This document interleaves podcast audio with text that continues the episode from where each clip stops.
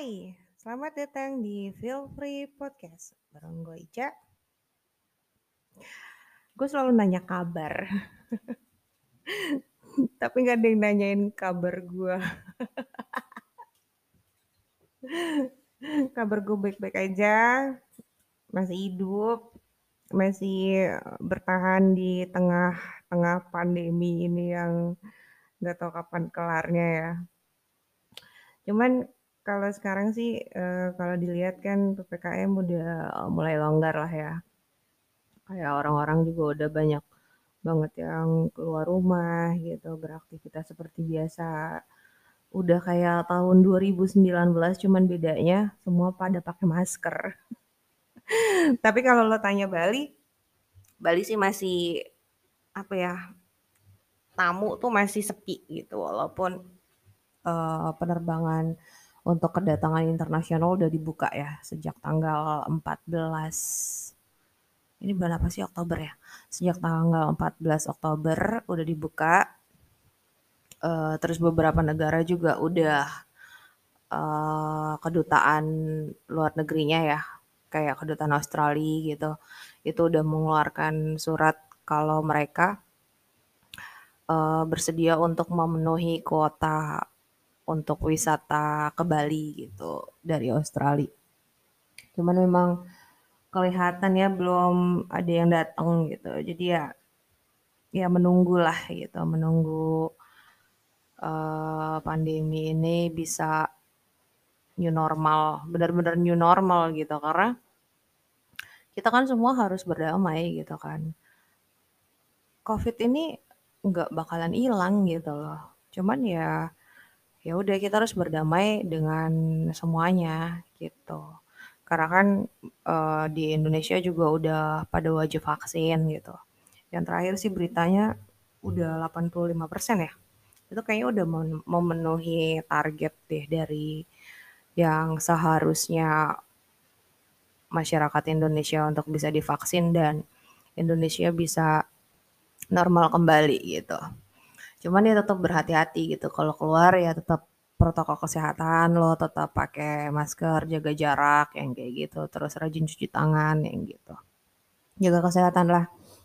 Walaupun udah divaksin tapi kan bukan berarti lo nggak bisa kena gitu. Itu hanya apa ya mengurangi hmm, keparahan dari si virus COVID ini gitu. Jadi mungkin kalau misalkan lo nggak divaksin, jatuhnya lo bakal kena gejala yang berat gitu. Tapi karena lo udah divaksin gitu, imun lo udah bisa ngelawan si virus ini, jadi uh, lo ya gejala ringan dan bisa cepet pulih gitu.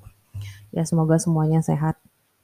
Karena gue sendiri, gue dari PPKM awal tuh gue WFH sampai sekarang. capek sih sebenarnya gue bosen banget di rumah. Kayak kegiatan gue gue bangun tidur bersih bersih rumah terus bersih diri. Habis gitu buka laptop gitu cek kerjaan gitu apa yang bisa gue kerjain. Terus 8 jam kerja kan dari jam 9 pagi sampai jam 6 sore selesai ya udah beres-beres rumah lagi gitu. Terus malam sebelum tidur gue mandi ya udah kegiatan gue hari-hari kayak gitu. Bener-bener yang gue gak ke mana-mana gitu. Gue paling paling jauh tuh gue ke Indomaret. Beli kebutuhan harian. Karena ya hidup tetap harus berjalan kan? Walaupun di rumah aja ya nggak bisa lo ngurung diri di rumah aja gitu lo butuh untuk keluar. Kalau bos gue bilang gini mbak ada dia manusia itu harus hidup bersosialisasi. Jadi ya kamu harus ketemu dengan manusia lain gitu. Jangan cuma di rumah cuman ya mau gimana karena di kantor gua tuh uh, udah ada yang kena COVID gitu. Jadi ya resiko untuk tertular virus itu kayaknya mmm, peluangnya ada gitu, nggak gede cuman ada gitu loh. Jadi ya nggak tahu deh mungkin nanti deh gue pikirin kapan gue mesti ngantor lagi. Cuman sekarang gue masih pengen di rumah. Apalagi ini kan udah bulan Oktober ya kan, besok udah November. Terus Desember, gue yakin sih Bali itu bakalan rame lagi gitu tahun baru. Jadi mungkin awal tahun uh, semuanya udah bisa berjalan normal ya, tamu-tamu mudah-mudahan udah pada dateng gitu kan. Jadi ya bisnis gue bisa jalan lagi. Gue udah capek tau, kayak ngerasa ya ampun hari-hari gue jadi kayak panjang banget yang gitu loh. Terus kebutuhan harian juga nggak bisa dihentikan ya kan.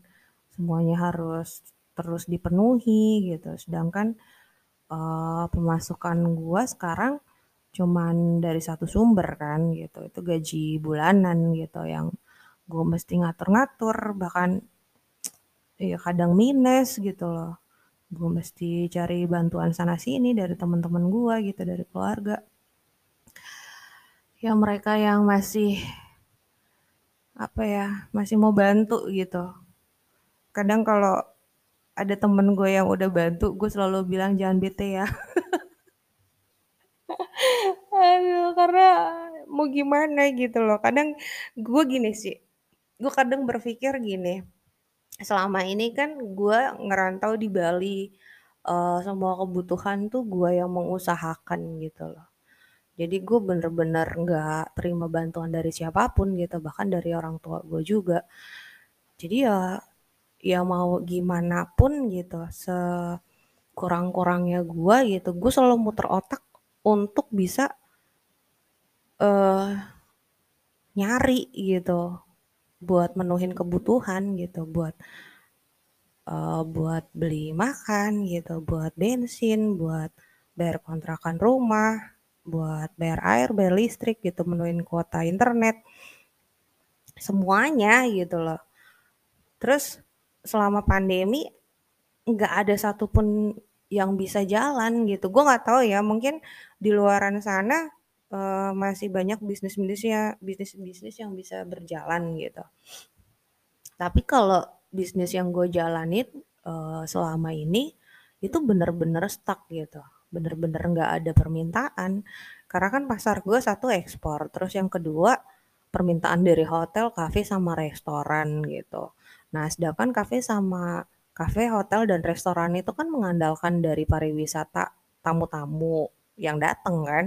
Sedangkan Bali udah nggak ada lagi tamu-tamu yang datang mau kata domestik ya mau kata turis asing. Nggak ada. Jadi emang bener-bener mati gitu loh, seancur itu gitu. Karena nggak ada permintaan lagi. Ya gue sih berharapnya dengan PPKM udah melonggar, terus orang-orang di Indonesia juga udah divaksin, penerbangan untuk kedatangan internasional udah dibuka gitu. Terus beberapa negara juga udah menyetujui untuk memenuhi kuota uh, pariwisata di Bali dari negaranya mereka. Ya mudah-mudahan sini udah bisa segera uh, berjalan lagi ya. Karena emang gila udah mau dua tahun loh bener-bener gue gue ngobrol juga sama teman-teman gue yang punya usaha juga mereka sama aja gitu loh. Bingung mau ngapain gitu. Karena gini ya kalau orang yang udah stuck banget gitu loh dia tuh nggak bisa mikir mau ngapain. Kadang orang tuh suka suka nggak ada di sepatunya kita sih. Banyak yang bilang kan masih banyak cak bisnis lain yang bisa lo jalanin ya gitu. Ya apa gitu. Gue tuh selama satu tahun uh, awal-awal pandemi ya gue tuh banyak banget nyoba bisnis lain yang bisa gue jalanin. Tapi ya ya kenyataannya nggak ada yang bisa jalan gitu loh. Terus pada saat kepala lo lagi buntu gitu kepala lo lagi bener-bener nggak bisa diajak mikir ya semuanya itu ya bener-bener stuck gitu. Jadi gue sih gimana ya kalau misalkan lo bilang "Banyak kok, bisa kok lo bisa jualin makanan kok, apa segala macem," gitu. Ya bisa gitu, tapi banyak juga yang melakukan hal itu gitu dan mereka pun sepi, orang pada milih makan di rumah gitu loh, masak di rumah gitu, karena takut kan dengan beli makanan dari luar, nggak tahu kebersihannya, nggak tahu masaknya gimana, nggak tahu orang yang jualnya sehat apa enggak, yang kayak gitu kan banyak kekhawatiran.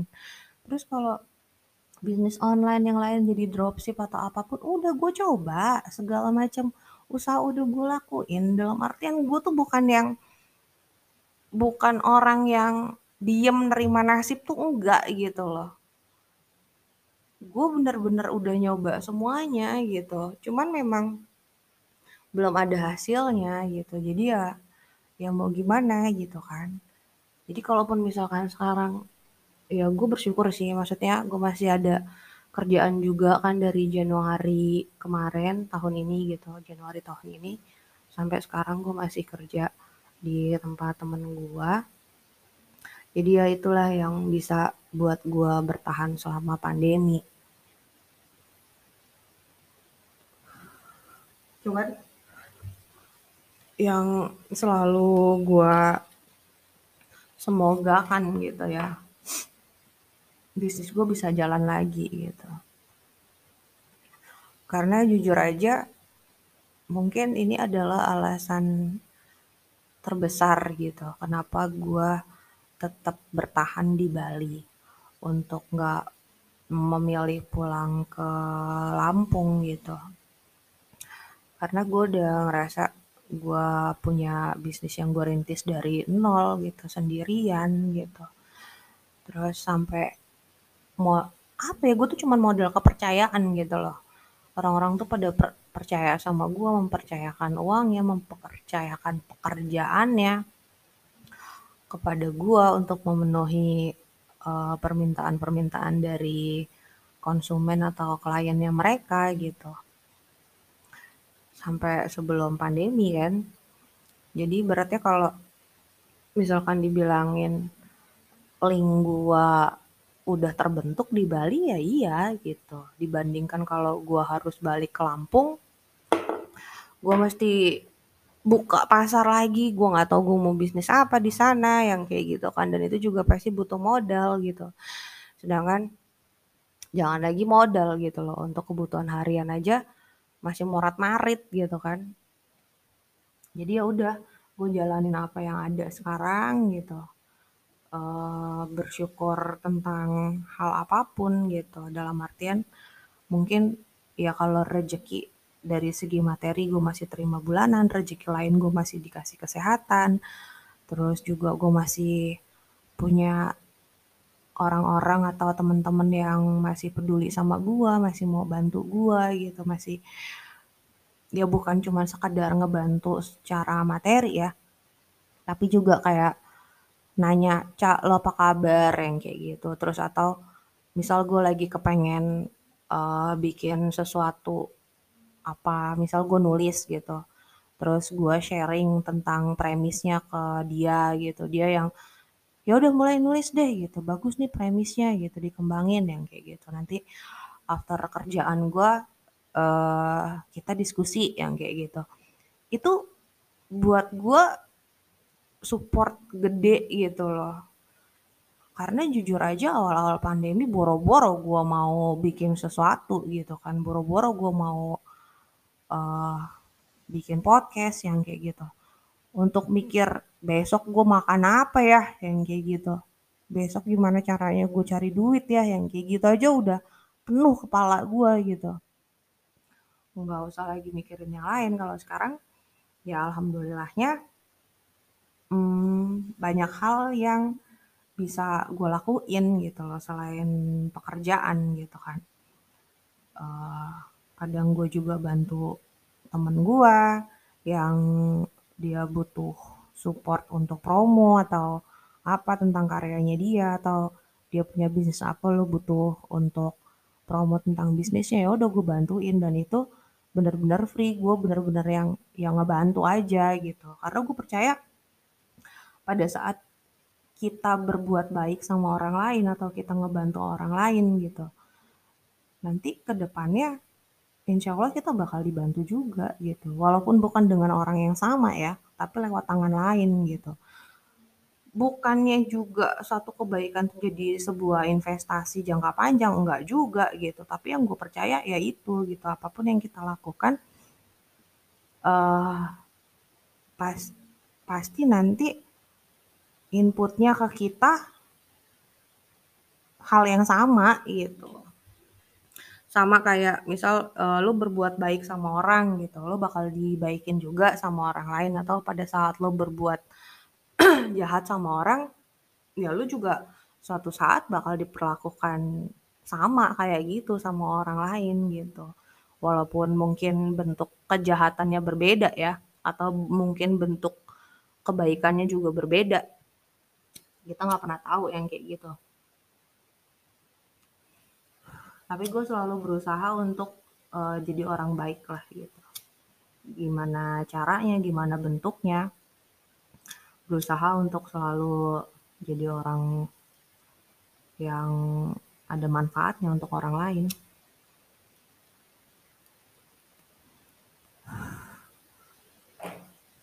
Cuman yang jelas selama berbulan-bulan gua WFH tuh gua uh, butuh apa ya satu hari diem gitu. Bukannya Sabtu Minggu lu libur ya Cak iya. Ya kan? Gue udah kayak dalang nanya sendiri jawab sendiri. Iya gue libur gitu. Cuman nggak tahu kenapa gue pengen nggak ngambil kerjaan satu hari tapi di hari kerja. Ini kalau didengar sama bos gue pasti nyebelin banget. tapi gue pengen banget gitu rasanya kayak bukan pekerjaan yang bikin gue empet ya. Pekerjaan yang gue lakuin itu menyenangkan beneran deh gitu. Enggak gue bil nggak bilang itu susah juga gitu Cuman karena udah terbiasa gue lakukan, sesuatu yang terbiasa lo lakukan, kalau walaupun itu berat, walaupun itu, uh, susah, mau itu segimananya gitu ya. Tapi kalau itu biasa lo kerjain pasti kan, uh, lo tahu salahnya gitu loh. Tapi gue ngerasa pengen aja satu hari gitu, gue diem aja gitu. Gak ngapa-ngapain apa ya hari ini gue tuh pengen nggak tahu sih gue pengen cerita tentang apa ya cuman aduh di awal kan gue selalu cerita tentang teman-teman gue gitu kan. Teman-teman gue main teman-teman gue ngantor gitu. Nah kemarin gue tuh sempat kontak-kontakan sama teman-teman gue zaman gue kuliah. Jadi kita sempet uh, video call gitu. Jadi gue dulu kuliah di Universitas Lampung. Itu tahun tahun 2001 gue ngambil D3 administrasi perkantoran dan sekretaris. Jadi gue selama uh, menempuh kehidupan perkampusan itu perkuliahan itu gue tuh punya kita tuh bertujuh temenan gitu. Karena di jurusan gua, di jurusan administrasi perkantoran dan sekretaris itu kebanyakan perempuan daripada cowok. Cowoknya itu cuma ada 10 gitu. Nah, empat di antaranya itu temen yang deket gitu, yang setiap hari intens gitu main bareng. Jadi kita tuh udah bertujuh, empat cowok, tiga cewek. Jadi kemarin kita sempat video callan, cuman uh, kita cuman berenam karena yang satunya uh, di telepon tuh nggak diangkat-angkat gitu. Jadi kayak reuni online gitu, seru sih cerita-cerita zaman kuliah. Dan yang gue heran, kenapa banyak dari mereka cerita-ceritanya gue lupa. gue kayak, masa sih gitu, emang kayak gitu ya gitu. Gue bener-bener lupa gitu, karena tiga, gue kan kuliah uh, di tiga itu kan normalnya tiga tahun ya. Cuman gue waktu itu sempat lama sih gue lulus D3 itu tahun 2004 apa 2005 awal gitu lupa gue 2000 berapa ya Nggak tahu deh pokoknya pokoknya gue nggak nggak tepat waktu lah molor gitu kuliahnya. Terus uh, banyaklah cerita dari teman-teman gue dari mulai yang uh, uas itu pada bilang uh, nanti minta contekan ya yang kayak gitu. Terus cerita uh, perkuliahan tapi cabut yang kayak gitu. Jadi gue tuh punya jadi gini kita bertujuh itu dua di antaranya tuh ngekos gitu. Jadi yang satu ngekos di Kampung Baru itu di belakang Unila. Yang satunya lagi di dekat Unila juga tapi di di depan Unila gitu. Nah, base campnya adalah kosan temen gue yang cowok ini, namanya Kiki. Jadi kalau misalkan gue gua sama temen gue yang bertiga cewek ini lagi males masuk jam kuliah ya. Sedangkan temen gue yang empat orang ini, yang cowok-cowok ini pada kuliah gitu. Jadi kita tuh suka nongkrong uh, di tempatnya temen gue yang cowok ini yang punya kosan di depan Unila itu. Jadi kita tuh selalu nanya, Ki, kunci taruh mana gitu. Terus dia template yang jawab tempat biasa mi gitu. itu lucu banget. Jadi dianya orang yang punya kosannya kuliah, tapi gue sama dua orang temen gue tuh ada di kosan dia gitu. Karena males kuliah. Aduh lucu banget. Terus uh, pulang kuliah nongkrong di Beringin Cinta yang gitu. Habis gitu naik motor bonceng empat. Cari makan di sekitaran kampus. Terus cerita pacaran-pacaran zaman dulu yang gitu. Banyak lah cerita seru-seru. Hmm, dan kita tuh bertujuh punya uh, panggilan kesayangan ya. Kayak ada temen gue uh, namanya Abe karena hidung dia tuh gede kayak jambu gitu. Kita bilangnya hidungnya gentong wudhu. itu lucu banget. Kenapa gentong wudhu itu kayak dua diksi yang lucu gitu. Dua diksi lucu gitu. Gentong wudhu gitu. Terus ada lagi uh, Ano, Ano itu babi air. Gue nggak tahu sih kenapa ya dibilanginnya babi air ya. Gue lupa sih. Cuman kalau menurut mereka tuh ceritanya gue sama Ano itu kerjaannya berantem setiap hari. Nggak tahu kenapa, pokoknya berantem aja. Yang gue inget ya, yang gue inget nih. Jadi Ano itu anak uh, Lampung mana ya? Baradatu gitu. Dia tuh ngekos di uh, di belakang Unila itu gitu. Nah jadi pernah kosannya dia tuh mati air, jadi dia tuh ke kampus nggak mandi. Duduk di sebelah gua ngomong kalau dia nggak mandi kan, ya gua kontan aja ngamuk ya kan. Usah deket-deket gue lu, mau bau lu, yang gitu-gitu. Iya nanti gue numpang mandi tempat Kiki yang gitu. Nah, kuliah itu kan nyampe siang ya kan, dari pagi. Karena jadwal jadwal uh, perkuliahan untuk D3 itu biasanya ngurut gitu jamnya. Jarang yang ada jam jam loncat gitu. Ada sih gitu, cuman jarang gitu. Kebanyakan jamnya ngurut. Jadi habis perkuliahan ini jam uh, selesai terus pindah ruangan langsung uh, ganti mata kuliah lain yang kayak gitu. Nah, jadi satu hari itu bisa kuliah sampai siang atau sampai sore gitu kan. Nah, hari itu pas si Ano lagi enggak mandi itu, itu sampai siang. Jadi kita ke tempatnya si Revki kan, eh ke tempatnya si Kiki. Nah, terus sampai sana dia kan janjinya mau mandi tuh. Tapi ternyata nggak mandi gitu loh. Dia malah buka baju cuman pakai boxer doang apa ya. Terus duduk di karpet bikin kopi sama ngocok kartu. itu gue sepandeng itu. Gue ngambil air segayung gue siram. dia basah kuyup akhirnya dia mandi tapi marah-marah kan sama gue bodo amat. Jadi ya itu pertengkaran-pertengkaran yang kayak gitu setiap harinya. Dan Si Kiki yang punya kosan mesti, eee, jemur karpet karena karpetnya basah kuyup. Itu kocak banget. Terus belum lagi kisah percintaannya gitu yang, eee, gue punya punya kan gue bertiga tuh, gue, Uli, sama Tika. Nah, si Tika ini ditembak sama ketiga temen gue itu. Jadi salah satunya sih yang nggak nembak dia. Cuman akhirnya salah satu dari ketiga yang nembak itu sekarang jadi suaminya. Itu itu lucu sih kalau misalkan reunian gitu ya, "Yuk reunian yuk, tapi jangan bawa istri." Terus temen gue yang cewek ini pasti bilang gini, "Lah kalau gitu gue nggak ikut dong." Kan nggak boleh bawa istri. Aduh banyak sih cerita-cerita perkuliahan yang sekarang gue nggak bisa ceritain karena gue lupa beneran deh.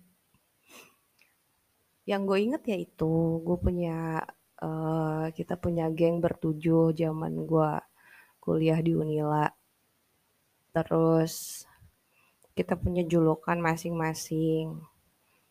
Kalau Tika itu Teko gitu, ya karena plesetan dari namanya. Eee, kerjaannya ngupil. Kalau ngupil tuh yang bikin jorok dia meperin upilnya ke ke kita. Pokoknya siapa yang ada di deket dia tuh pasti jadi korbannya. Terus kalau si Uli, mmm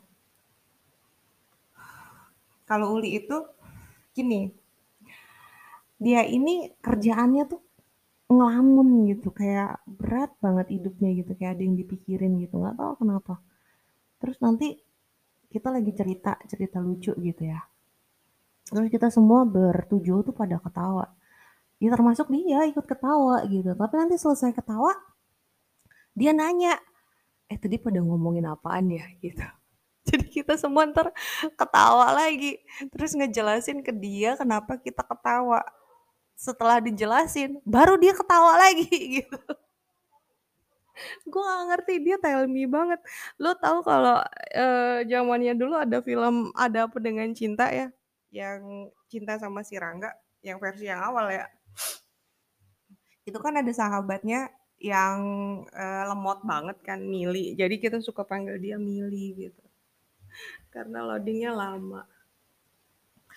Terus satu lagi Dian.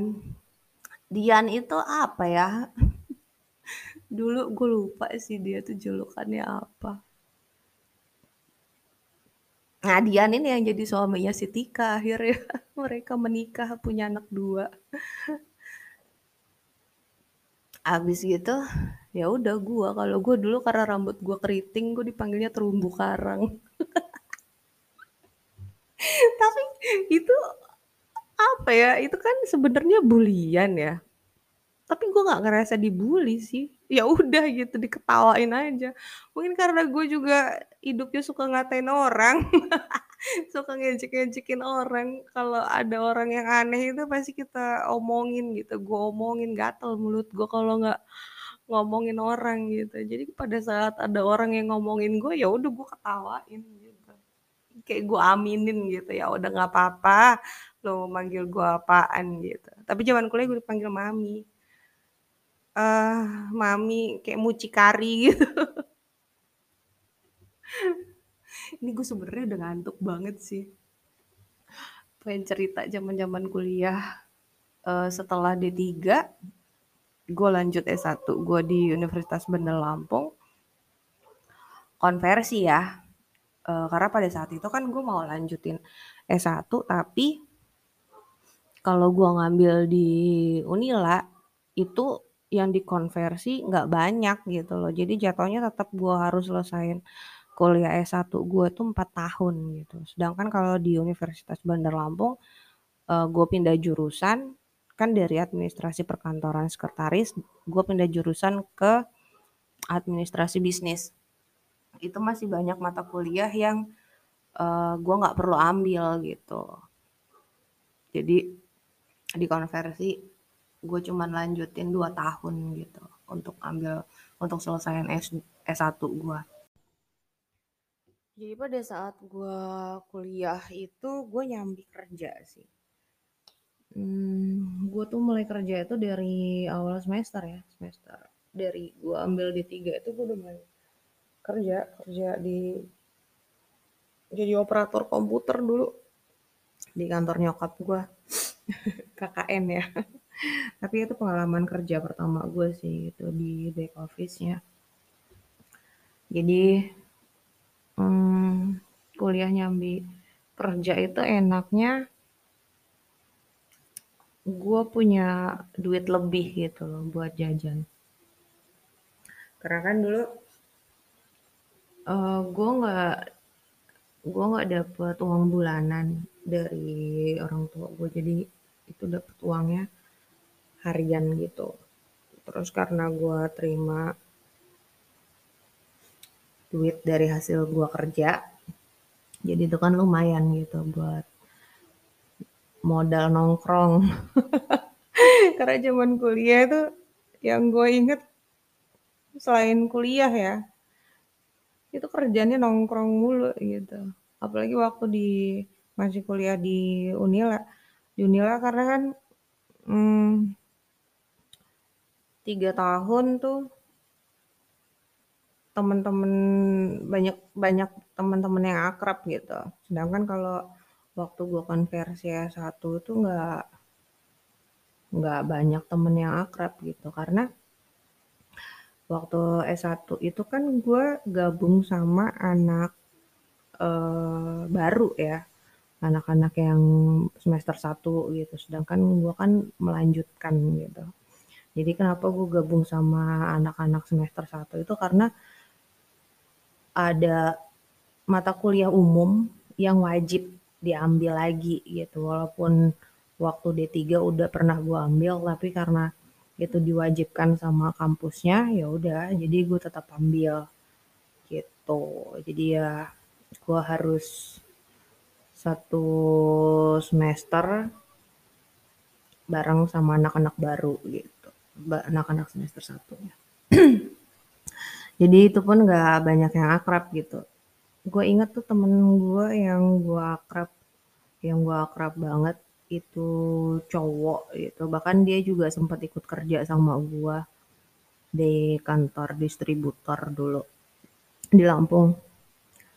Uh, tapi karena dia sakit dan dia tuh bukan orang yang suka cerita gitu loh tentang masalahnya dia gitu. Jadi pada saat itu yang gue sesalin adalah gue deket sama dia dan gue nggak tahu pada saat itu dia sakit gitu. Jadi yang gue dengar kabarnya uh, dia meninggal. Itu aja sih.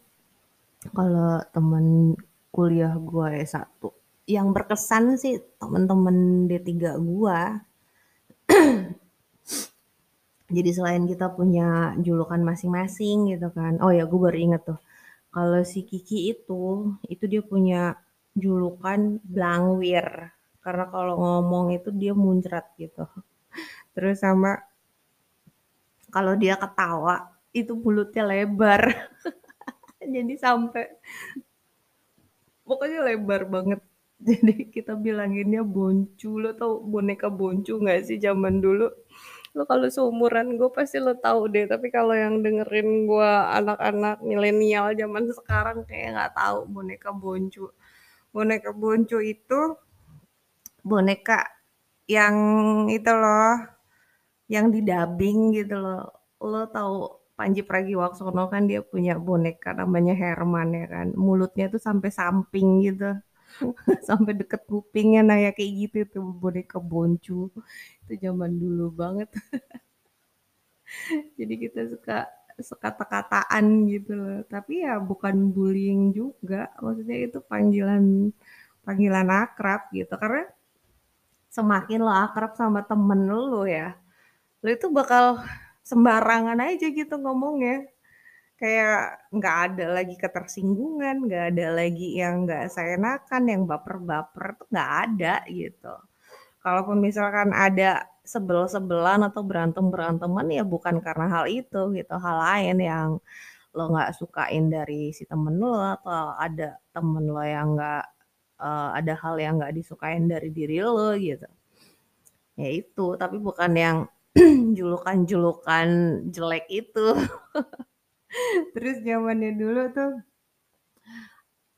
uh, Abe, Abe kan kita panggilnya Mamang tuh. Dia tuh selalu punya cerita lucu gitu setiap harinya. Tuh gue curiga kayak dia beli buku di Gramedia tentang uh, buku yang isinya cerita-cerita lucu gitu. Zaman dulu tuh ada tuh. Jadi dia cerita gini, hmm, ada pohon nih, kata dia. Terus di bawah pohon itu ada lubang kata dia gitu. Eh di ya di bawah pohon tuh ada lubang di tanah. Terus di atas pohon itu ada uh, sarang. Nah, pertanyaannya tikus bertelur di mana gitu. Jadi gue sama teman-teman gitu jawabnya ada yang di pohon, ada yang di sarang, ada yang di tanah gitu, di lubang di tanah. Padahal kan logikanya tikus itu nggak bertelur. Jadi emang dulu kayak kita tolol-tolol. Logikanya nggak ada yang jalan. Habis itu cerita tentang uh, kereta listrik uh, kalau jalan uh, masuk terowongan gitu kan, terus keluar terowongan asapnya ke arah mana gitu. Kereta listrik kan nggak pakai asap. Tapi kita pikirin tuh asapnya ke mana lucu banget. Terus sama yang ini, gimana caranya masukin gajah ke dalam kulkas yang gitu. Itu cerita tolol lagi tuh. Tapi dulu menyenangkan nginget-nginget masa-masa zaman kuliah. Kita tuh bisa yang kalau uh, selesai ngampus atau ada jam kosong gitu, tuh cabut gitu main biliar, terus ke game Fantasia. Dulu zamannya masih ada Artomoro. Kalau sekarang itu Central Plaza di Lampung. Kalau dulu Artomoro tuh. Kita main di game Fantasia, habis gitu nonton Nomad. Terus nongkrong di Dawils. oh ya, sama kemarin ada yang cerita gini. Kan makan nih di Dawils. Kita tuh makan nasi goreng pakai ayam apa ya. Nah, terus kita tuh semua selesai makan ya kan kan ada sisa tulang tuh dari si ayamnya gitu jadi cuman di piringnya salah satu temen gue tuh si Ano yang tulangnya nggak ada jadi tulangnya ditelan sama dia dikunyah kita nanya no tulangnya ke mana? No kemakan. Aduh. Cerita lucu-lucu sih kalau sekarang. Mereka kan semua udah pada berkeluarga gitu kan. Terus udah pada punya anak. Kalau udah mulai cerita anak nih cuman gue doang yang jadi pendengar. Karena gue nggak bisa menceritakan sampai gue bilang bisa nggak sih kalau punya anak gitu tanpa suami gitu? Ya bisa aja sih gitu ya boleh-boleh aja. Nah, tapi nggak ada itu nggak jadi pilihan ya. Tapi kalau misalkan bisa hmm, nggak juga sih. Zaman pandemi kayak gini mikirin punya anak aduh pusing amat ya ya udahlah. Sampai sini aja. Gue pengen cerita ini sih tentang apa ya, gue tuh lagi seneng baca-baca. Sebenarnya ini, uh, bacaan gue udah lama gitu loh. Ini sesuatu yang gue buat gue penasaran gitu tentang kota-kota yang hilang di dunia gitu atau di Indonesia ya. Tapi yang menarik itu ada salah satu kota mungkin udah banyak juga sih yang ngebahas kayak youtuber-youtuber kayak Nancy Judge gitu udah ngebahas tentang kota ini gitu. Terus banyak youtuber lain juga ngebahas tentang kota ini gitu. Terus salah satunya di Kalimantan ada namanya kota Seranjana gitu. Nah kota Seranjana itu kalau kita lihat di peta zaman Belanda untuk Indonesia gitu yang mereka buat, itu ada, eee, kota itu gitu, kota Saranjana. Tapi kalau kita lihat peta yang sekarang, itu udah nggak ada gitu. Jadi nggak tahu ke mana gitu kotanya itu gitu. Cuman kalau berdasarkan cerita-ceritanya itu banyak banget cerita mistisnya ya. Terus gue banyak mmm, baca artikelnya, terus nonton-nonton video-video yang dibuat sama beberapa YouTuber gitu. Itu semuanya menceritakan tentang, eee, mistis gitu, kalau kota Saranjana itu ditinggalin sama bangsa jin gitu. Itu serem sih. Cuman ya balik lagi kan itu dunia lain gitu ya, dimensi lain gitu yang memang gue percayai kalau alam semesta ini gede banget dan uh, bakalan kosong banget kalau cuman yang nempatin uh, manusia gitu. Karena gue yakin di dimensi lain itu ada ada makhluk lain gitu yang menempatkan dan mereka juga punya kehidupan sendiri juga yang kita nggak pernah tahu gitu. Yang kita nggak bisa lihat. Tapi gue percayanya itu sih.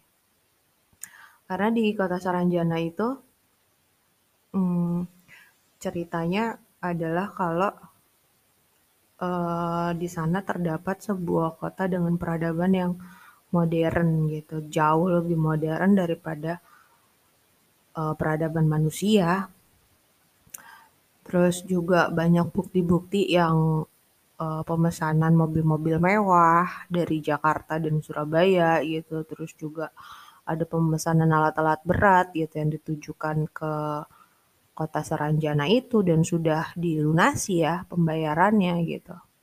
Jadi kayak barang-barang itu dialamatkan di sana, ya udah disuruh ditinggal aja gitu di situ. Nanti tiba-tiba barang-barang itu udah nggak ada aja di situ gitu. cerita-cerita dari waroknya ya warga lokal di uh, di kota baru namanya pulau apa ya di kecamatan Oka-Oka uh, kepulauan eh pulau kelautan gitu pulau laut gitu ya yang menarik adalah sisi lain dari uh, dimensi lain itu karena gue percaya ada kehidupan lain dari dunia manusia yang nyata ini gitu, yang fana ini. karena gue percaya ada kehidupan lain di dimensi yang berbeda gitu dari kita. Jadi kalaupun misalkan kota Saranjana itu adalah sebuah kota dengan peradaban modern yang kita manusia biasa nggak bisa lihat gitu itu kan artinya di sana ada kehidupan sendiri gitu. Dan itu menarik banget sih. Hmm, gue lagi gue nggak bisa bilang kalau gue uh, pengen buat sesuatu dari itu ya tapi memang itu sangat-sangat menarik gitu mungkin mungkin ya mungkin nih gitu gue akan buat sesuatu tentang kota Saranjana itu gitu. Tapi yang gue angkat itu bukan cerita mistisnya sih. Gue pengen lihat dari sisi lainnya gitu. Karena kalau cerita horor-horor gitu ya bukan yang nggak bagus orang gue juga suka banget film-film horor atau kisah-kisah horor atau urban legend yang ada gitu gue suka nonton atau gue suka baca tentang hal-hal yang kayak gitu tapi gue pengen kulik lagi uh, dari sisi lainnya gitu di luar mistisnya gitu di luar hal mistis yang ada. Ya gitulah ya semoga nanti jadi satu jadi sesuatu lah gitu. Entah jadi apa ya entah jadi buku entah jadi series entah jadi apa gitu. Gak tau juga karena kalau misalkan gue bahas lengkap gitu di podcast. Kayaknya uh, podcaster atau youtuber udah banyak banget yang ngebahas tentang kota Saranjana ini gitu. Jadi gue nggak mau bahas itu di podcast. Ya sekilas aja lah gitu. Gue cuman pengen ceritain kalau gue lagi tertarik dengan cerita uh, kota yang hilang itu. Sebenarnya banyak kota-kota yang hilang itu, cuman uh, maksudnya nggak cuman satu cerita kota Saranjana juga ya yang yang berkaitan dengan hal mistis. Ada beberapa juga gitu. Tapi kalau misalkan ada kota-kota yang hilang uh, kayak kota di dunia ya kayak kota Atlantis gitu atau banyaklah kota-kota di Meksiko juga ada tuh yang katanya hilang gitu udah nggak ada lagi tapi karena pemanasan global jadi banyak zamannya dulu tuh banyaknya dulu tuh banyak banget gunung-gunung es gitu. Cuman karena efek dari pemanasan global es-es itu mencair terus volume air laut naik gitu kan. Jadi dataran-dataran rendah yang ada itu akhirnya tenggelam gitu. Mereka tetap ada gitu kota-kota itu tetap ada tapi berada di bawah permukaan laut gitu ya nggak nutup kemungkinan juga kita mungkin dunia ini seribu tahun atau ribuan tahun lagi nanti pada saat manusia-manusia ini banyak yang merusak alam ya. Karena pemanasan global aja udah salah satu ancaman kan. Terus belum lagi kayak sampah plastik yang kayak gitu juga kan jadi salah satu ancaman gitu untuk uh, kehidupan di dunia gitu. Nggak nutup kemungkinan suatu saat nanti banyak banget dataran-dataran yang akan tenggelam juga gitu, bahkan hilang yang gitu, nggak bisa ditempatin lagi sama manusia, kita nggak pernah tahu gitu. Mungkin pada saat itu juga gue udah nggak ada kan, jadi gue nggak ngalamin, gue nggak lihat uh, fenomena itu. Hmm, apa lagi ya mau diceritain? Yang jelas sih sekarang lagi banyak banget yang pengen gue kerjain. Nggak tahu kenapa kayak uh, selama pandemi itu kayaknya gue udah tidur terlalu lama gitu loh. Dengan satu tahun gue nggak punya kerjaan yang kayak gitu udah kepala gue udah penuh banget udah penat banget gitu kan. Terus sekarang dengan berjalannya waktu kayaknya kehidupan gue udah ya jauh membaik gitu walaupun nggak bisa gue bilang keadaannya uh, sebaik waktu sebelum pandemi, tapi setidaknya sekarang gue udah bisa banyak mikir, banyak yang bisa gue pikirin lah gitu, apa yang pengen gue kerjain. Ya udah, uh, buat lo yang masih dengerin, percaya aja apa pun yang lagi lo hadepin sekarang gitu, itu pasti bakal lewat kok.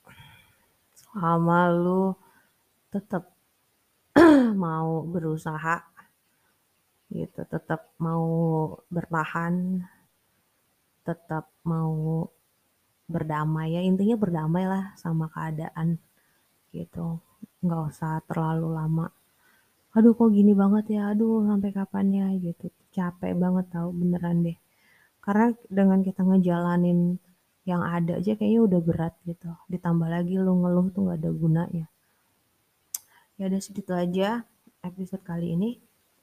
Hmm, nanti kita lanjutin episode berikutnya. Gue pengen ngomongin tentang horor-horor sih. Cuman gue gak mau take podcast malam. Gue takut sendirian soalnya. Ya udah nanti gue cari waktu lagi untuk take uh, podcast berikutnya karena banyak banget materi-materi podcast yang udah gue tulis dan pengen gue ceritain ke lu semua. Gue Ica, gue pamit. Bye.